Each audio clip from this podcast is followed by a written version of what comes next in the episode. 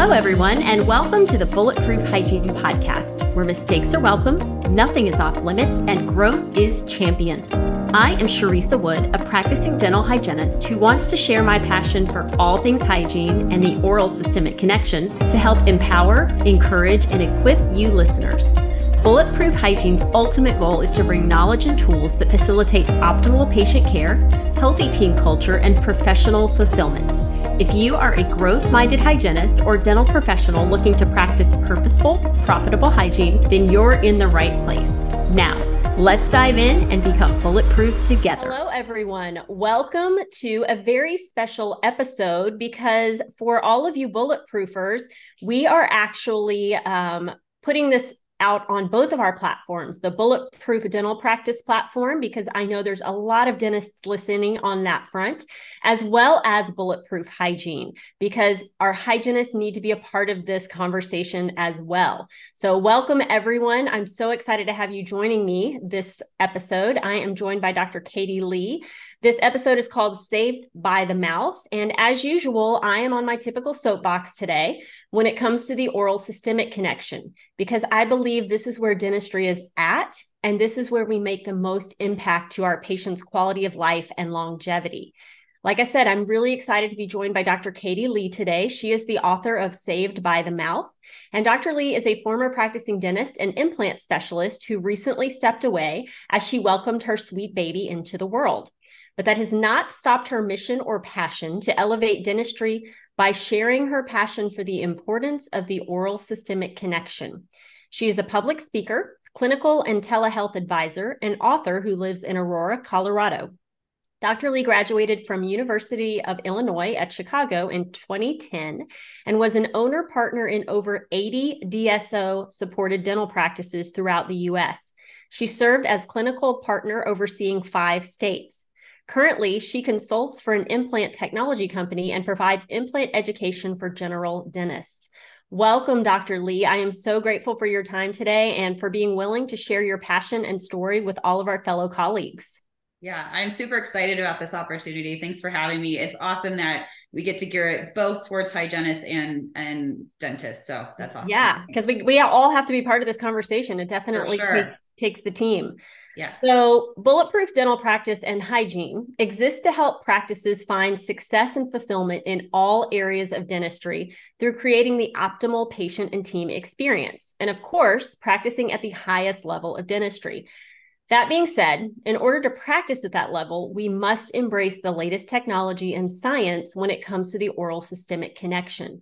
I say all the time that the mouth is the gateway to the rest of the body. And honestly, we have a really big responsibility to inform patients of these connections and give them options not only to treat active disease and infection, but to detect risk factors before they manifest into issues, because that is truly what prevention looks like. I know we have a lot of dentists listening that may be stuck in the old school paradigm of hygiene, potentially allowing 30 minute prophies, viewing their hygienists as divas, considering hygiene a loss leader or evil necessity. They may be resistant to change or to invest in the hygiene side of the practice. And I want to scream from the rooftops you are missing out on so much potential for production, for team fulfillment, for professional collaboration, and most importantly, for taking the absolute best care of your patients, which is truly what brings practice growth. So, Dr. Lee, I know you could not agree with these sentiments more. And I would love for you to share your story and journey through dentistry. Sure. So, my journey with dentistry started a long time ago. Um, when I was 14 years old, I was in an ATV accident. Um, ATV is, is the same thing as a four wheeler. So, I was riding a four wheeler.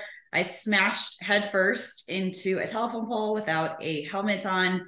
Um, ended up fracturing every bone in my face from my eyebrows down. I lost a bunch of teeth. They were implanted on the telephone pole. They put some of them back in. Um, had to get dental implants, root canals, bridges, crowns, you name it. I had my jaw wired shut for two months. And when they took um, my wires off, uh, my jaw actually was fused shut. So oh I underwent nine reconstruction uh, surgeries over the next four years. Um, one of the surgeries was they actually had to remove my rib bone or remove my jaw take my rib bone, form it into into my condyle, use some cat cartilage for the TMJ disc to put me back together. But that whole time I was unable to open my mouth. And so I experienced a lot of dental disease because I had, you know, a ton of broken teeth that they couldn't get into fix. So I had pretty bad infections. I couldn't brush or floss, of course, and I couldn't eat. And so I became severely malnourished. My kidneys started shutting down. My liver enzymes were elevated. And so at a very young age, I started experiencing just how much your mouth is um, tied to the rest of your body and how it can really severely impact your health. So that's what got me started into dentistry. But then over time, just some other experiences that I had kind of led me down this path of oral systemic health. Yeah. Wow. That is crazy, crazy yeah. story to go through. Oh my goodness. You have, uh, you're able to have a lot of compassion for your patients that have. Yeah, for sure. I've, I used to always tell my patients, whatever I'm recommending to you, I've had done myself. So I can talk you through it. Yes. So tell me, what was your aha moment when it came to making the focus of your practice about complete health? Because let me ask that question. Did you start off just kind of your general dentistry route and then make that shift, or did you always practice from an oral systemic aspect? Um, no, I mean, I was a typical new grad dentist. You know, you don't really, you're not trained in oral systemic health. I remember when I graduated in 2010, there was this a study that came out saying that there's possibly some sort of association between heart disease and gum disease. That that was like the most that they would ever talk about it. And it was like, oh, you know, be on the lookout for this in the future. We're not really sure where this is going. So when I started, no, um, there, I definitely wasn't trained in it. But what I started to notice was I've always been very health conscious because, you know, I had this horrific accident at a young age.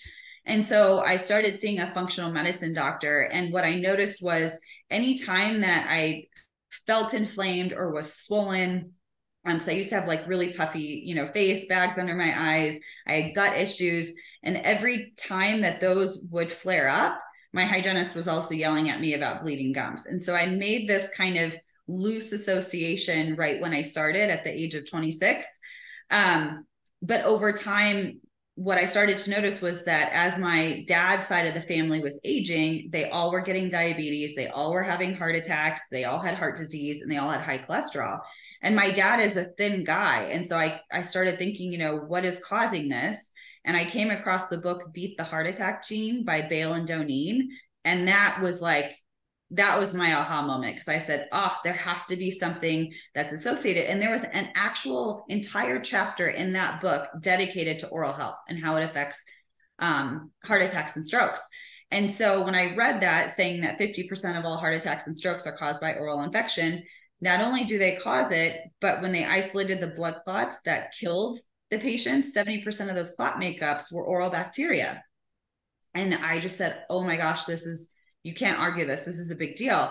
So I went and I did all of the tests that they recommended, including, you know, the IL-6 test and realized that I, I have the IL-6 mutation. Um, which means I'm chronically inflamed and I, I'm at high risk for being overactivated. And so that was really my aha moment of like, holy cow, I got to take care of myself. I got to make sure that my inflammation levels are low, including my oral health being in check. And so then I started to talk about it more and more with my patients. I love that. And um, yeah, Dr. Brad Bale and, and Dr. Amy Doneen are are huge champions of den- the dental world and the collaboration between dental and and medicine because they're like I said, it's the gateway to everything. So we've got to we've got to all be on the same page. It really is. It it really came full circle. Before I left my practice, they had actually started sending me patients. Um, so that was really cool. Nice. Oh my gosh, that's amazing. So I think so many times when we look to make changes in life, and honestly, whether it's per- personally or professionally, we we tend to look at the end of someone else's journey and we hear all the steps they took and we experience overwhelm and stagnation because that just seems like way too much. But the reality is change is always a process with small steps. And when it comes to something as important and multifaceted as treating a patient truly comprehensively to me it is worth the process for sure. But there are so many considerations to be made and boxes to check tell me what were the pain points for you for our listeners thinking you know this this sounds good and i would like to practice this way but i'm you know i'm nervous about a lot of this what were the pain points for you in bringing this level of care to fruition and what did implementation look like Yeah. So, you know, just to start with the first part of the question, the pain points, you know, I kind of got them from every which way. So, first was um, my team because they had I had not been trained in this way. So I knew certainly that they hadn't been trained in this. And so there was this resistance in the beginning of, you know, why are you doing this? Is this just more for production? Are you, you know, trying to make more money for this? Um, you know, the the doctors, right? Like when they come out of school, they barely know how to perio probe. So they just want to focus on the teeth. Why are you asking me now to talk about oral systemic health? You know, even some hygienists were were pushing back because they said, you know, no, you know, I've never practiced this way. I'd rather just educate, educate, educate, educate my patients. They'll get better, you know, because I'm so good at educating um i don't want to do you know i can't add any more procedures to my allotted time of treating patients because there's just not enough time in the day you know the treatment coordinators they were pushing back how am i supposed to to talk about or or sell you know we always say that that's such a bad word but sell adjunctive services that are not covered by insurance. Um, so there was a lot of pushback from my team. There was also uh, pushback from patients right? Because a lot of them you know i had the patients that were part of my practice and they said well i was fine last time or i've been fine for the past several years. Why are you changing? Or new patients coming into the practice. I've been seeing the same clinician for 20 years and they've never said I had an issue. Or we had, you know, the patients that were coming in for the the cleaning new patient special, right? That were there for their free cleaning. So why are you talking to me about this? I'm just here for my free cleaning.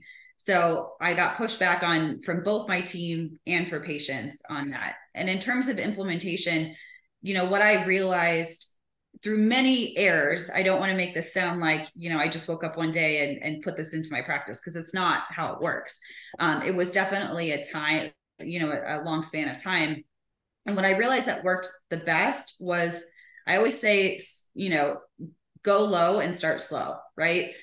Um, we had to tackle low hanging fruit first. So what i did is i just started you know um, cramming education down their throat as much as possible because I wanted them to know that we were doing this for the good of the patient, not the good of the practice. The good of the practice comes when you treat patients well, right? And and the, talking about profit and money is not bad. It, it is a result of doing good dentistry. That's what people need to understand.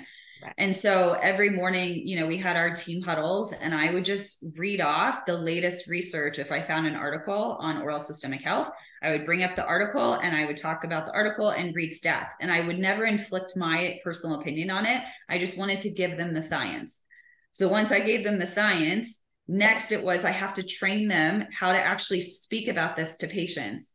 Because what I find is anytime I want to uh, put you know something new into my practice there's always going to be resistance to change you know a normal person's going to say i don't want to do this and most of the time it's because they don't know how to actually communicate it to the patients. Correct. And so i spend a lot of time creating actual verbiage and dialogue for my hygienist my treatment coordinators and my dentist to explain to patients what's actually going on. And the key to this was to keep the explanation simple because the simpler your language is, the more it means you understand what you're talking about.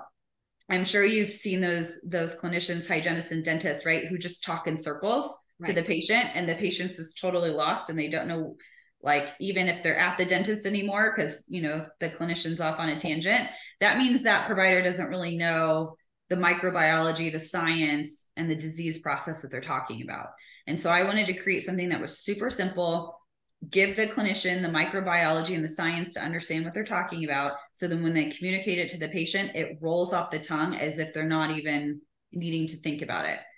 So gave them the science gave them the communication tools and then i actually had to train them on how to do the procedures right? Because the next pushback thing i got was doc i don't have time to do this. I don't have time. I don't have time and I said, You do have time. We just need to work on your clinical efficiency skills.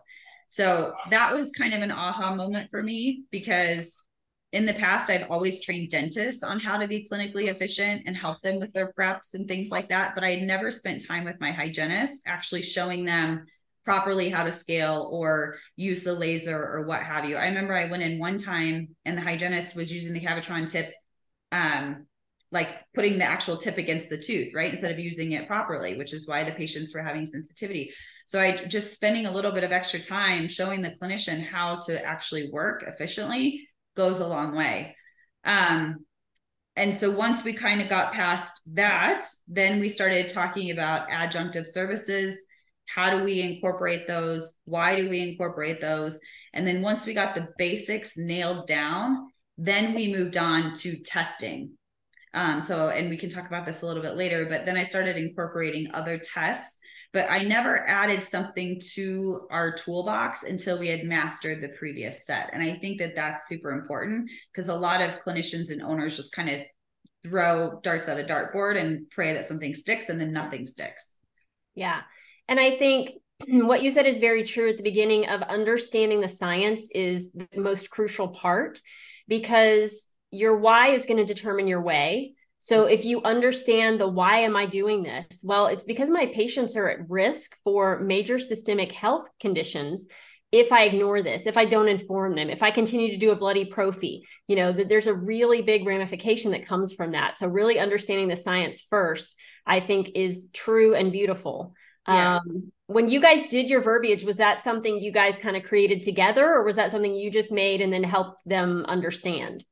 So in the beginning, I made it because I I'm um the queen of simplification. I love simplifying stuff. And so I gave them the verbiage and then we actually would role play. And this yes. is so underutilized in dentistry. I did it with my my dentist all the time, but I would never role play with my hygienist, which makes no sense.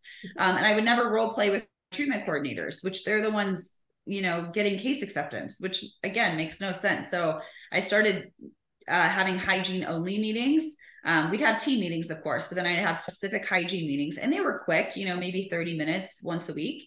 And we would, I would give them the verbiage and we'd role play. And then they would make it their own and say, Hey, doc, how does this sound? Is this, you know, clinically correct? And they'd role play um, with me. So that was really beneficial.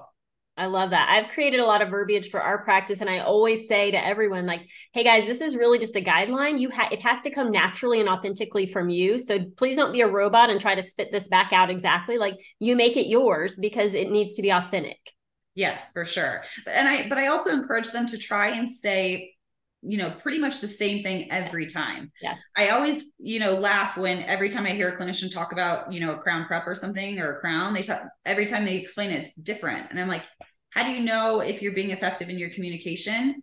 Because you know sometimes the patient's going to accept what you're saying and sometimes they're going to say no. But if you change the way you do it every time you don't know what's actually working and what's not. Yes. Yes well, tell me, um, can you share some of the biggest wins by practicing at this level? And I want to back up for one second and just say, you know, I mentioned briefly at the beginning as I did your intro that you were overseeing how many DSO practices?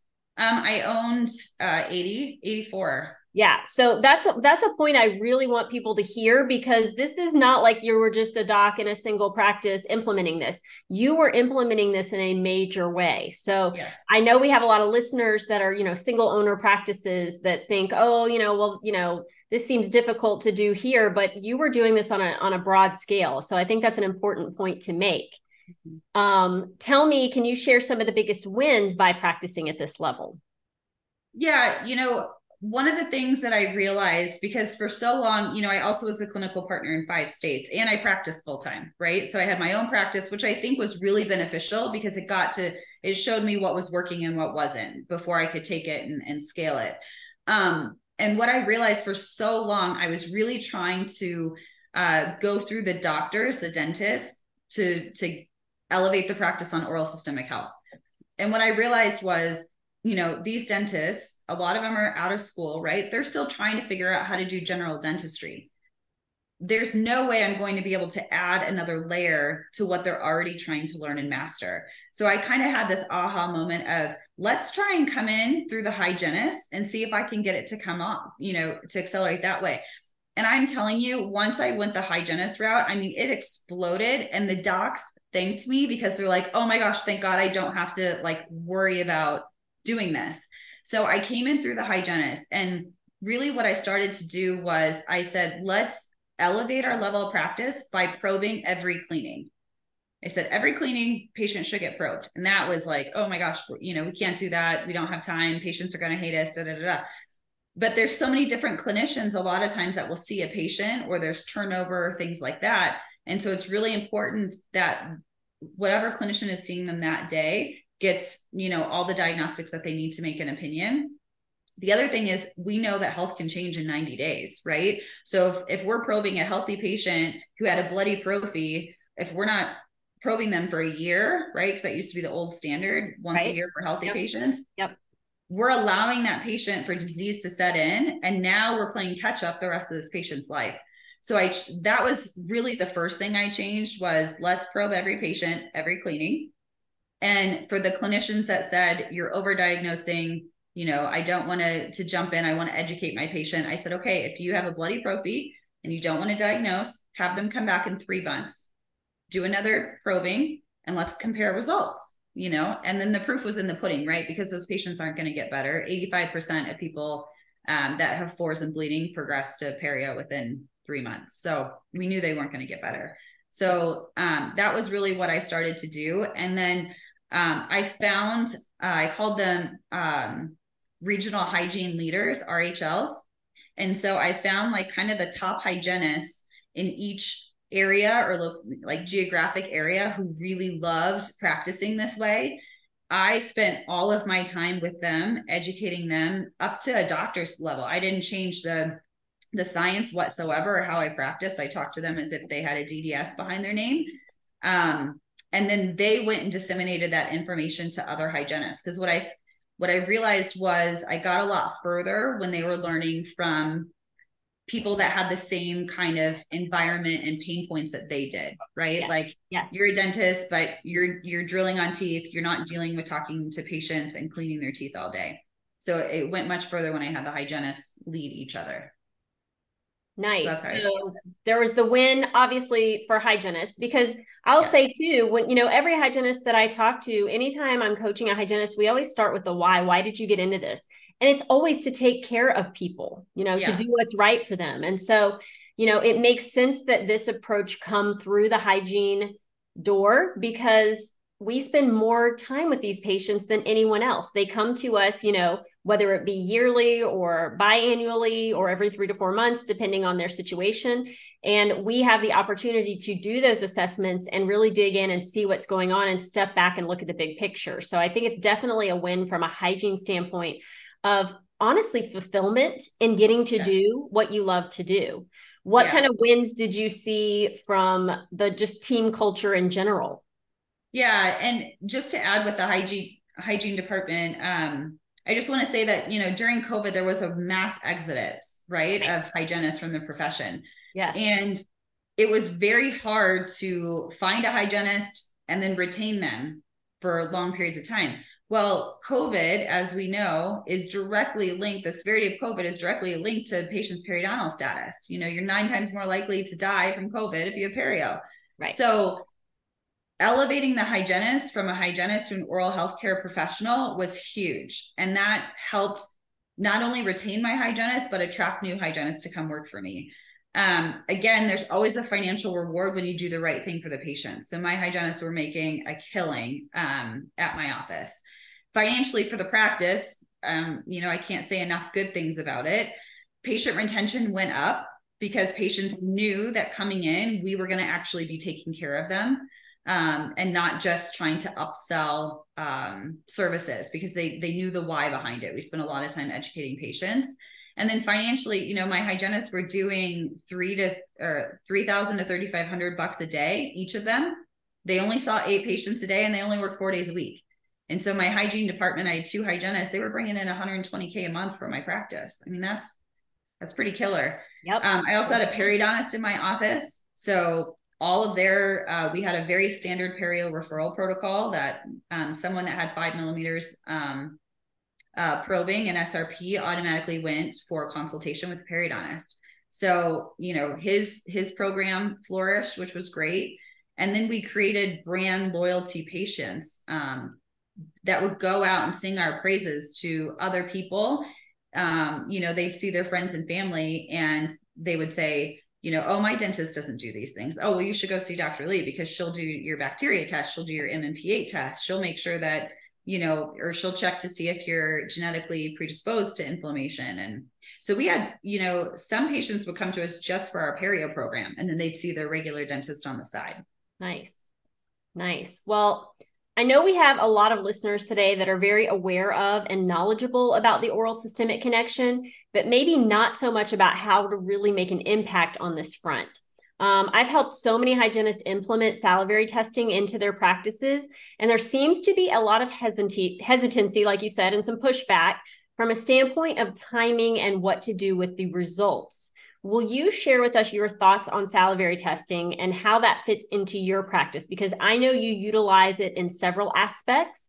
One of which you mentioned is the MMP8 enzyme. And I will say, I love to learn. I love new information. I totally geek out on this stuff. This is new information for me, the MMP8. Um, so please, please, please, will you help all of us and me understand what this is, why it matters, and then what do we do about it? Sure. So I think salivary testing is a must, right? Because we're fighting a disease that you can't see the process. You can see the result of perio disease, but you can't see the disease process. And you also can't see what what's causing it, bacteria, right? We can't see that. So we're fighting an uphill battle if we're trying to fight a disease that you can't see. So in medicine, they have all sorts of tests that you can do CT scans, x rays, blood tests, all of these things to help uh, doctors see what they can't. So we need that in dentistry as well. So that's really important. I think salivary diagnostics is also important because it proves to the clinician and reinforces that they are doing the right thing for the patient. And then also proves to the patient, hey, I do have a problem going on that needs to be treated, right? It's not just my provider saying that something's wrong. Right. So I'll start with that. Um, and the first thing we did was we uh, um, implemented oral DNA bacteria testing first. Um, and then after that, we went to MMP8. And what I realized was for so long, my offices would not do the oral DNA testing, um, the bacteria test, because they didn't know how to communicate it to the patient. They didn't know actually what it was testing for, and they didn't know how to communicate the results. And then they didn't know how to manage the patient down the line with those results.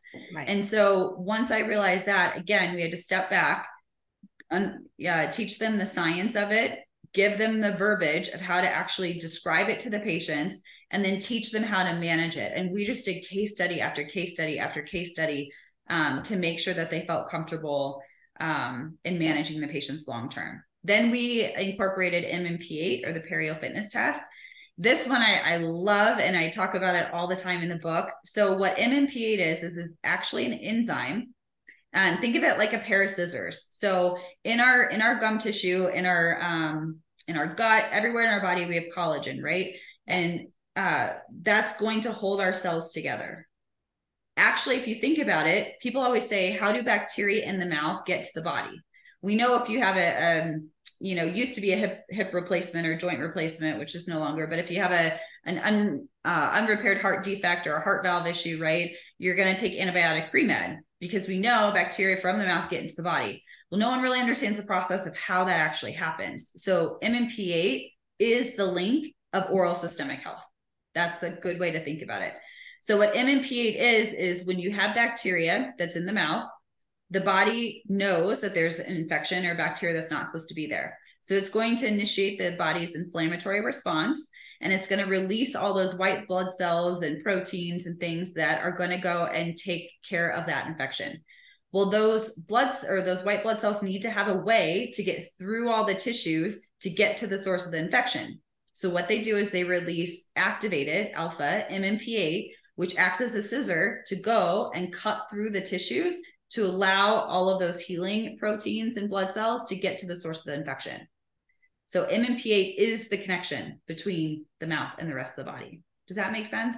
It does. So elevated levels of MMP8 tell us there's inflammation that that basically there's leaky gums going on. Leaky gums, yeah. yeah. So elevated MMP8 tells us that there's collagen breakdown because that's the it's breaking up the cell junctions in between the or it's breaking up the the junctions in between the cells so mmp8 tells us that we have active breakdown going on before you might even see clinical signs so there's a lot of research out there showing that mmp8 is predictive of 18 months future destruction So what's really great about this is it allows us to go from being a reactive profession to a proactive and preventative profession. And I know you mentioned that when we first started off of how do we prevent perio disease, right?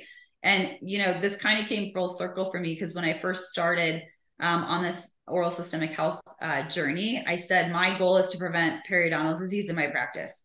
I didn't know what I was saying. I just like threw out a big lofty goal. Well, then MMP8 came around. I said, ah, this this is a way that I might be able to actually start moving towards that end result. So, if this is a chair side test, it's super easy. Um, there's a rinse test that you can do, and then there's a little. You put it. It looks like a little. Um, honestly, it looks like a pregnancy test, and then you put it into a reader, and it'll give you a result. Anything below 20, patients healthy and stable anything above 20 um, and above 50 even means that there's severe fast breakdown going on. And and a lot of times that happens without even seeing the clinical signs. Nice. So you get a chair side reading right away. Chair side reading. Yeah nice. and that's different from the bact- a lot of the bacteria yes. tests where it's yes. you know seven to ten days down the road. Yes. Yeah. So, so mmp8 is because it's present in the saliva it's also present throughout the rest of the body. So if you have leaky gums you have leaky gut. So we call it like a fitness check for the patient. So this is something that would be done at every appointment because you want to see how the patient is doing on their own systemically. Whereas the oral bacteria test, you know, is just testing the bacteria in the mouth. With which, mind you, if we put two and two together, you can have elevated levels of bacteria in your mouth and a low MMP8 score, meaning that that bacteria in the mouth is not getting to the rest of the body. But if you have elevated bacteria in the mouth and an elevated MMP8, well, now the gate is open to systemic issues. And as far as seeing a patient who has elevated levels, just treating the infection is going to decrease that. Is that accurate? Yeah. Or, yeah. Okay. Yeah. Yep. And we also try and do other things to lower systemic inflammation. So my hygienists were very good and we spent a lot of time training them on nutrition counseling. They did a ton of nutrition counseling for patients they did lifestyle coaching for patients and they also did supplementation uh, coaching for patients as well. Because supplements are so important. You know, our food sources are not all that great um, anymore. And so a lot of people are deficient in a lot of different areas. And so my hygienist would create personalized care plans and actually write them out for patients, circle lifestyle, nutrition, and um, supplemental recommendations for the patient and give them their plan. Nice. Um, and I and I think this MMP8 makes a lot of sense in the aspect because I feel like there's a big push right now for patients to take collagen. You hear yeah. a lot taking collagen, but yeah. if you get a high MMP8, the, taking the collagen isn't going to be beneficial, correct? No, yes, exactly. I'm so glad you brought that up. I was just talking. Um, I think I, I wrote a blog about this, but I said, you know, there's this whole push of let's take collagen, and I said, well, how about we prevent degradation of the collagen we already have? Right? Let's yeah. start there. That's the best tool that you can do to increase your longevity and stay young as long as possible. Yeah, I love that. I love that. I'm gonna have to. I'm gonna have to do some implementation yeah. on this. I like yeah. it. Will you be willing to share a couple of patient stories that have come about from practicing this way? Sure. There was one that happened, and I talk about in the book too. There was one that happened right when I started dabbling in, in oral systemic health. Um, I was part of an organization called Dental Lifeline Network, where they would refer patients to me that um, needed to have life saving medical procedures, but could not get cleared because they had dental issues, but they uh, couldn't afford to get dental work done. So I would see those patients do whatever they needed to do so they could go on and get their life saving medical treatments. So they referred one patient to me who had severe, severe lung issues. Um, she was in an accident when she was younger you know i have like more details in the book but she essentially couldn't breathe at all. Horrible copd um, she was on uh, systemic anti um, inflammatories to keep the inflammation down in her lungs which as we know uh, you need inflammation to heal right and to fight off infection. Well because she was on systemic anti-inflammatories for her lungs so she could breathe she was kept getting all of these chronic illnesses especially in her mouth so when she came in, we did very basic treatment on her. She had a couple cavities. I think, you know, we might have done a couple crowns. Um, and then we, her perio condition was not all that bad. But again, because of the medications that she was on and her health condition, it was really having the systemic effect on her that even at the time I wasn't aware of. So we rendered very basic periodontal therapy. Um, we did give her some some systemic antibiotics to help her fight off the bacteria that was in her mouth. Um, and we confirmed that that one strain of the bacteria that was in her mouth was affecting her lungs. Um, and sh- she came back to me a few months later. She was off her oxygen, and I said, "You know, how are you doing?" And she said, "I didn't have to undergo any of those medical procedures." And my pulmonologist said what the heck happened to you? What did you do? We don't need to do any of this because she was going to go on. I think it was Remicade is what they were going to put her on. Wow. And she said, I just went and got my dental work done. And that was it. And so ever since then, I mean, she saw me every eight to 12 weeks for care. I love just that. By keeping so your mouth much. healthy. Yeah, yeah, I love that. And then can I prompt you to share one more because I've, you know, checked out the book um yeah. your um you have a team member that came yeah. to work for you because of what you were able to do for her yeah i was actually just going to talk about that one so that was another really cool one again early on in my in this journey um, it was a young girl she came in uh, my hygienist came and got me because she was really freaked out of, about what she saw this this uh, young girl's gums were so inflamed and bleeding and there wasn't a whole lot of etiology on the teeth right like typically you right. would suspect lots of plaque and tartar everywhere, mouth breathing, things like that, tongue ring, right? Um, but she seemed pretty clean. And so we asked her, we said, you know, what's going on? And she said, you know, my gums have always bled. Um, everyone just tells me to brush and floss more. And I said, well, this is not normal. So we ran some tests on her. Um, she had, you know, high IL six, or she had the IL six mutation. She did have some bacteria, but nothing, nothing crazy. And so we rendered periotherapy, but I said, you know, you need to go see your primary care doctor because something is is amiss. And so she went and got a bunch of blood work done. And lo and behold, she ended up with systemic endometriosis. She had lesions in her lungs. Uh, she also had polycystic ovarian syndrome, which was affecting her hormones. Um, so she got treated uh, for all of those things, plus our perio treatment, everything resolved for her. And so she came back to me um, I actually didn't recognize her. She was working at one of my satellite offices, and I went there to coach that day. And I said, "Oh, hi, you know, I, am Dr. Lee," and she's like, "I I know who you are. You know, you were my dentist." And I was like, "Oh crap."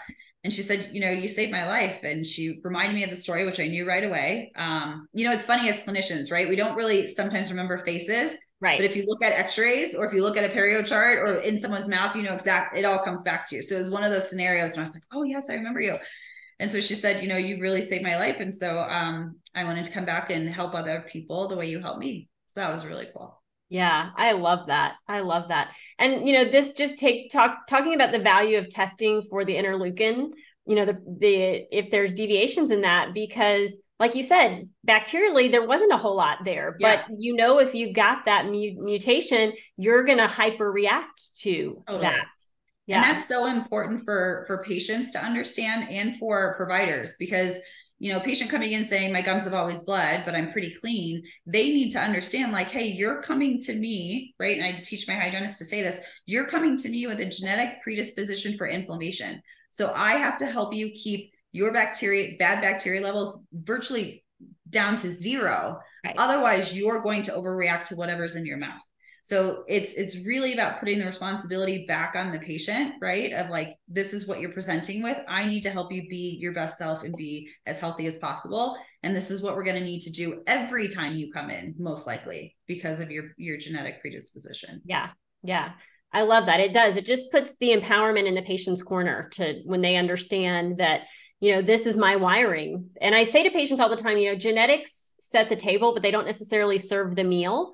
Totally. so knowing how you're wired is super super important to for that you know that very specified care level that we want to give you. Yeah. And i think it's important for patients to understand too right? Like there's 365 days in a year. You're going to come see your hygienist two to four times right?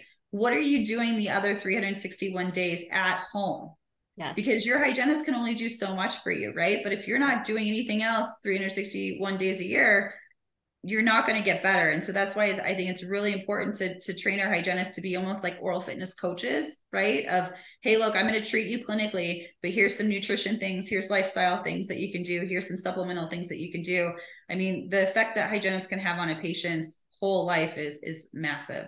Yeah. And and we have to approach it that way. And unfortunately, I think there's a mindset in the hygiene world that I've heard, you know, multiple times now where there's almost this ownership of the hygienist of you know well i see my patient every six months and now they have this problem and i feel like they're just looking at me going what you know well you're the one taking care of me and what you just said is so true about you know i see you between two and four days a year yeah. you know and i'm and trust me i'm here for you but things happen and stress levels change and you know maybe there's some sleep issues going on and you know just so much can happen so yeah. we've got to take that weight off of our shoulders and instead totally. approach it with like i'm here for the patient i'm going to do all the assessments necessary see what's going on and then let's talk about what we need to do to really maintain prevent disease maintain health yeah. And that's why the tests are so important because yes. it takes the responsibility off the hygienist, right? Like this is your bacteria. These are your enzyme levels.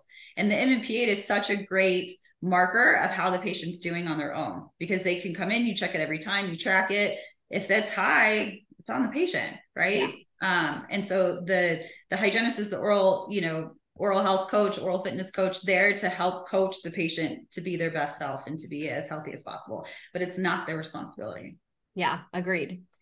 So, for any of you listeners today that feel like you're hearing this, this is making sense, you know, this is a direction you want to go, but you feel like you need more support in understanding the oral systemic connection, maybe how to communicate this concept with your team um, and your patients, and then some practical tips for supporting health in this manner. I want you to check out Dr. Lee has authored a great book titled Saved by the Mouth which is available on Amazon. I do have the link attached to the show notes. Um, will you share with us, Dr. Lee, what prompted you to write this and what should we know about it? Yeah, um, you know, it, it really was just a, and this sounds, you know, corny. It was just a passion project of mine because I found myself always talking about this topic, whether it was patients asking me questions or friends and family asking me or, or doctors or hygienists. I was repeating the same information over and over and over again. So I thought, why not just throw it all into a book? Try and make it as entertaining as you can for, you know, talking about teeth, right?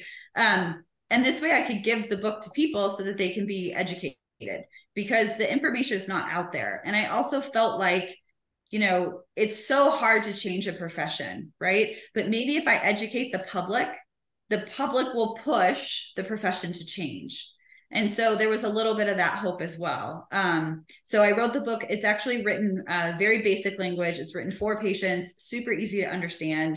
Um, and I just wanted to give them all the tools necessary that they need um, to to be well you know and and there's good providers out there and there's bad providers out there or not bad but just uneducated providers.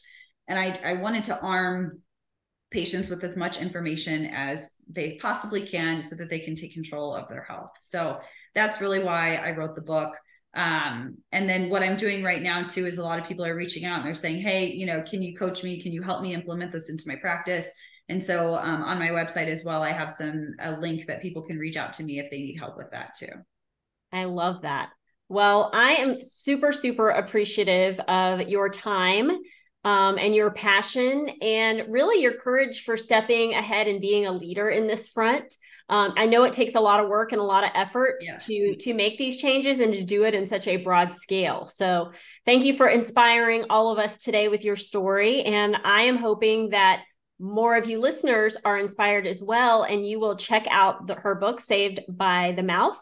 Um, and then like she said contact her if you feel like you need some support on how to do this implementation part. Don't just listen and say oh that would be great and walk away. Make a change. It's so so worth it.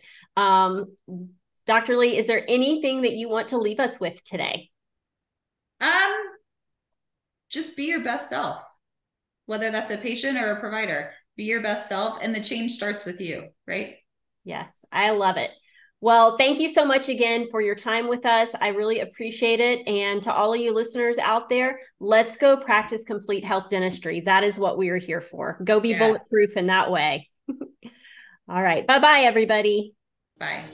Thanks for taking your valuable time to invest in yourself and listen to this episode. I hope it's been thought-provoking empowering and stirred your curiosity if you've enjoyed this content, please click the subscribe button to catch new episodes or share this episode with your colleagues. To keep track of upcoming Bulletproof events and opportunities, visit bulletproofhygiene.com or better yet, join the Mighty Network Bulletproof Hygiene community to connect with like minded dental professionals that share ideas, struggles, and wins. Have a great week, everybody.